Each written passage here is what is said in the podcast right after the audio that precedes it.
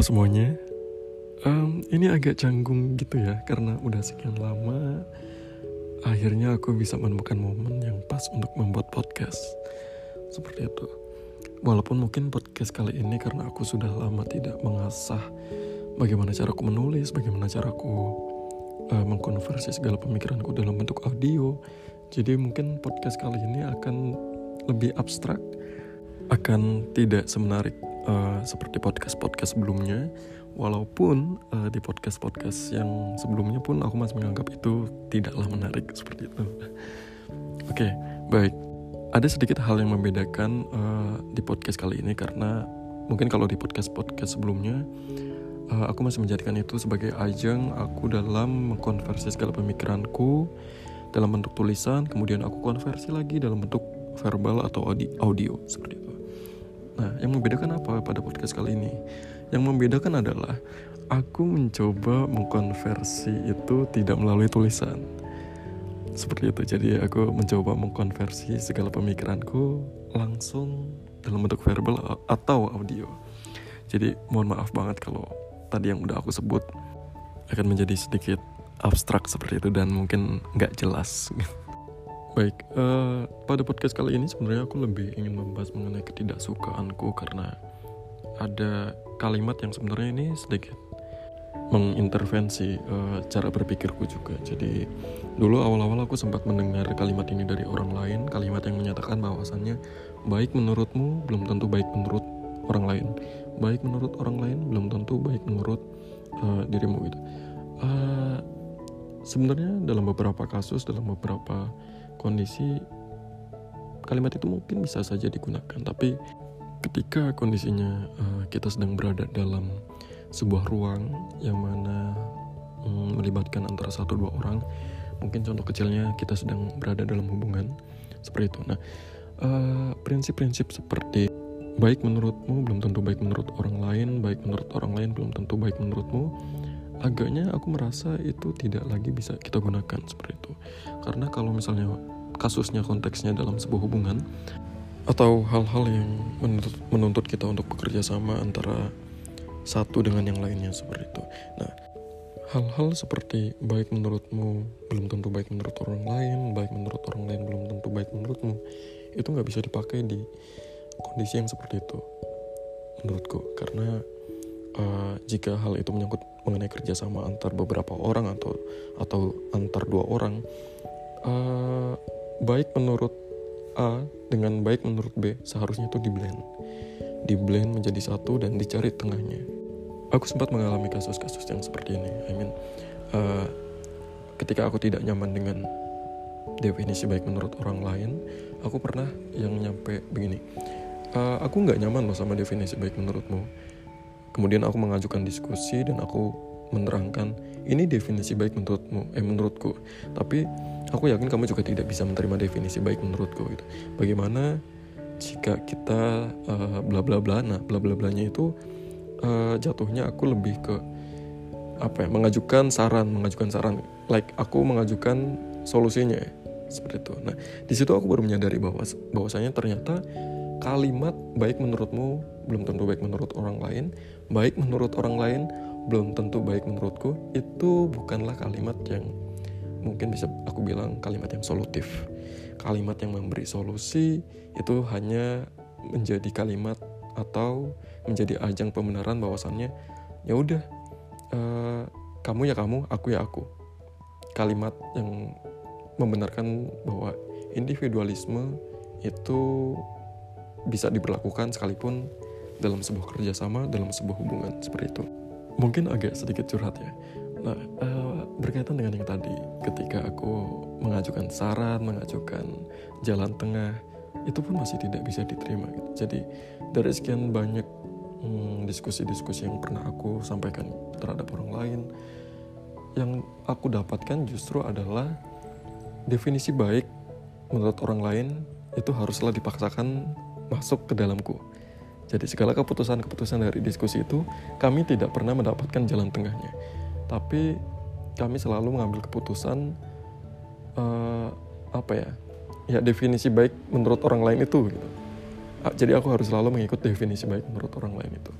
Nah, aku nggak aku nggak bisa nggak bisa memahami uh, bagaimana caranya agar orang lain ini juga memiliki kecenderungan untuk mencari solusi atau jalan tengahnya bukan yang kayak aku harus mengikuti alurnya atau uh, mereka atau dia yang harus mengikuti alurku. Aku nggak mau yang seperti itu. Jujur uh, mengikut usiaku yang semakin beranjak dewasa aku tidak berpikir bahwasannya aku sudah dewasa tapi aku cukup pusing dan cukup apa ya cukup kebingungan dalam menghadapi berbagai macam orang dalam menghadapi ya ya kalian tahu sendiri di usiaku yang sekarang ini hampir kayak tiap bulannya tuh aku merasa merasa dikagetkan sama berbagai karakteristik dari berbagai orang yang aku temui gitu. Kadang aku juga sampai berpikir yang oh ternyata ada ya orang yang seperti ini ya. Oh ternyata ada ya orang yang seperti itu ya. Gitu. atau mungkin juga ada orang di luar sana yang ketika bertemuku juga mereka berpikir oh ternyata ada ya orang yang uh, seperti Ivan ini gitu. Even sampai sekarang tuh aku kayak masih yang berekspektasi apa ya dalam menghadapi beberapa orang atau seseorang kan kadang menuntutku untuk harus adaptable gitu. Aku harus beradaptasi dengan orang itu aku harus memahami bagaimana pembawaannya. Jadi uh, beberapa hal kadang aku menurunkan standar gitu. I mean aku juga punya ego. Kita tidak bisa memungkiri kalau masing-masing dari kita juga memiliki ego. Nah dalam proses adaptasi, dalam proses uh, memahami pembawaan orang lain, aku juga harus menurunkan egoku juga, gitu. menurunkan mungkin beberapa uh, kapasitasku dalam approach orang lain. Nah, tapi beberapa hal yang aku sayangkan adalah ketika aku sudah menurunkan egoku, ketika aku sudah menurunkan standarku dalam approach orang lain, kenapa orang lain tidak bisa melakukan hal yang sama seperti aku seperti yang aku lakukan? Baiklah, mungkin itu bisa kita katakan sebagai uh, ragam karakteristik sebagai manusia gitu. Namun aku pikir uh, kita yang selalu manut, kita yang selalu mengikut dan bergantung pada ego dan apa-apa harus ego.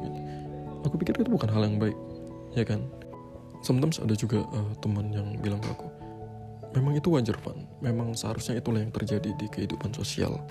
Ya aku boleh saja setuju dengan pernyataan itu, tapi uh, ketika itu sudah menyangkut dengan uh, hubungan antar individu ya siapa sih yang tidak ingin dirugikan? Mungkin saja dia bisa rugi.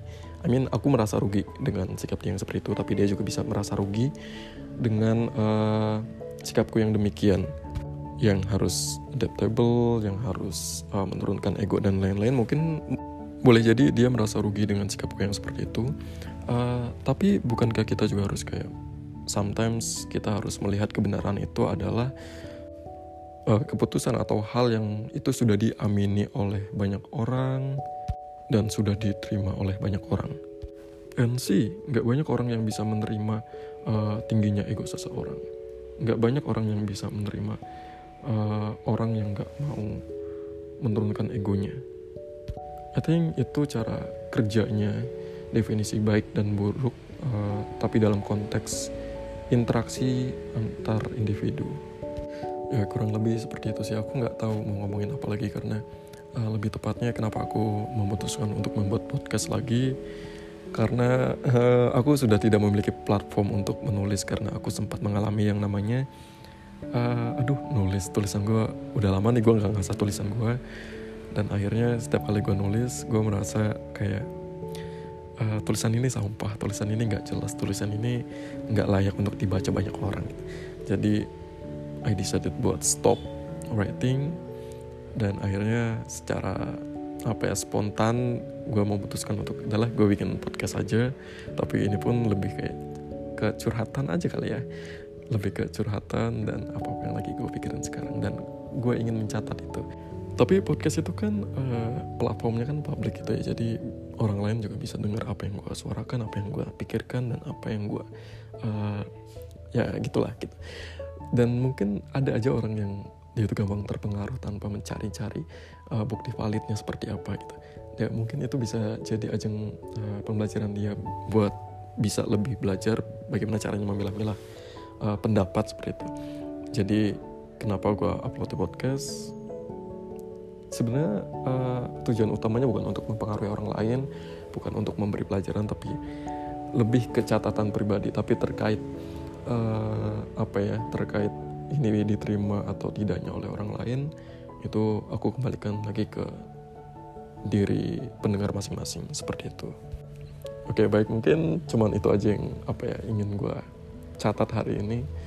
Uh, thank you yang udah mau dengerin. Mungkin kalau kalian ada saran atau ada pikiran yang mungkin itu sedikit kontradiktif dengan apa yang gue pikirkan dan gue bicarakan tadi kalian boleh banget ngirim email atau mungkin kontak gue lewat sosial media. Gue akan sangat bersenang hati karena uh, udah ada yang bisa merespon. I mean walaupun respon itu jelek atau enggak tapi ada yang bisa merespon dan membuka pikiran gue lebih jauh lagi. Terlebih lagi kalau itu datang dari kalian. Kalau gitu terima kasih sudah mendengarkan dan sampai jumpa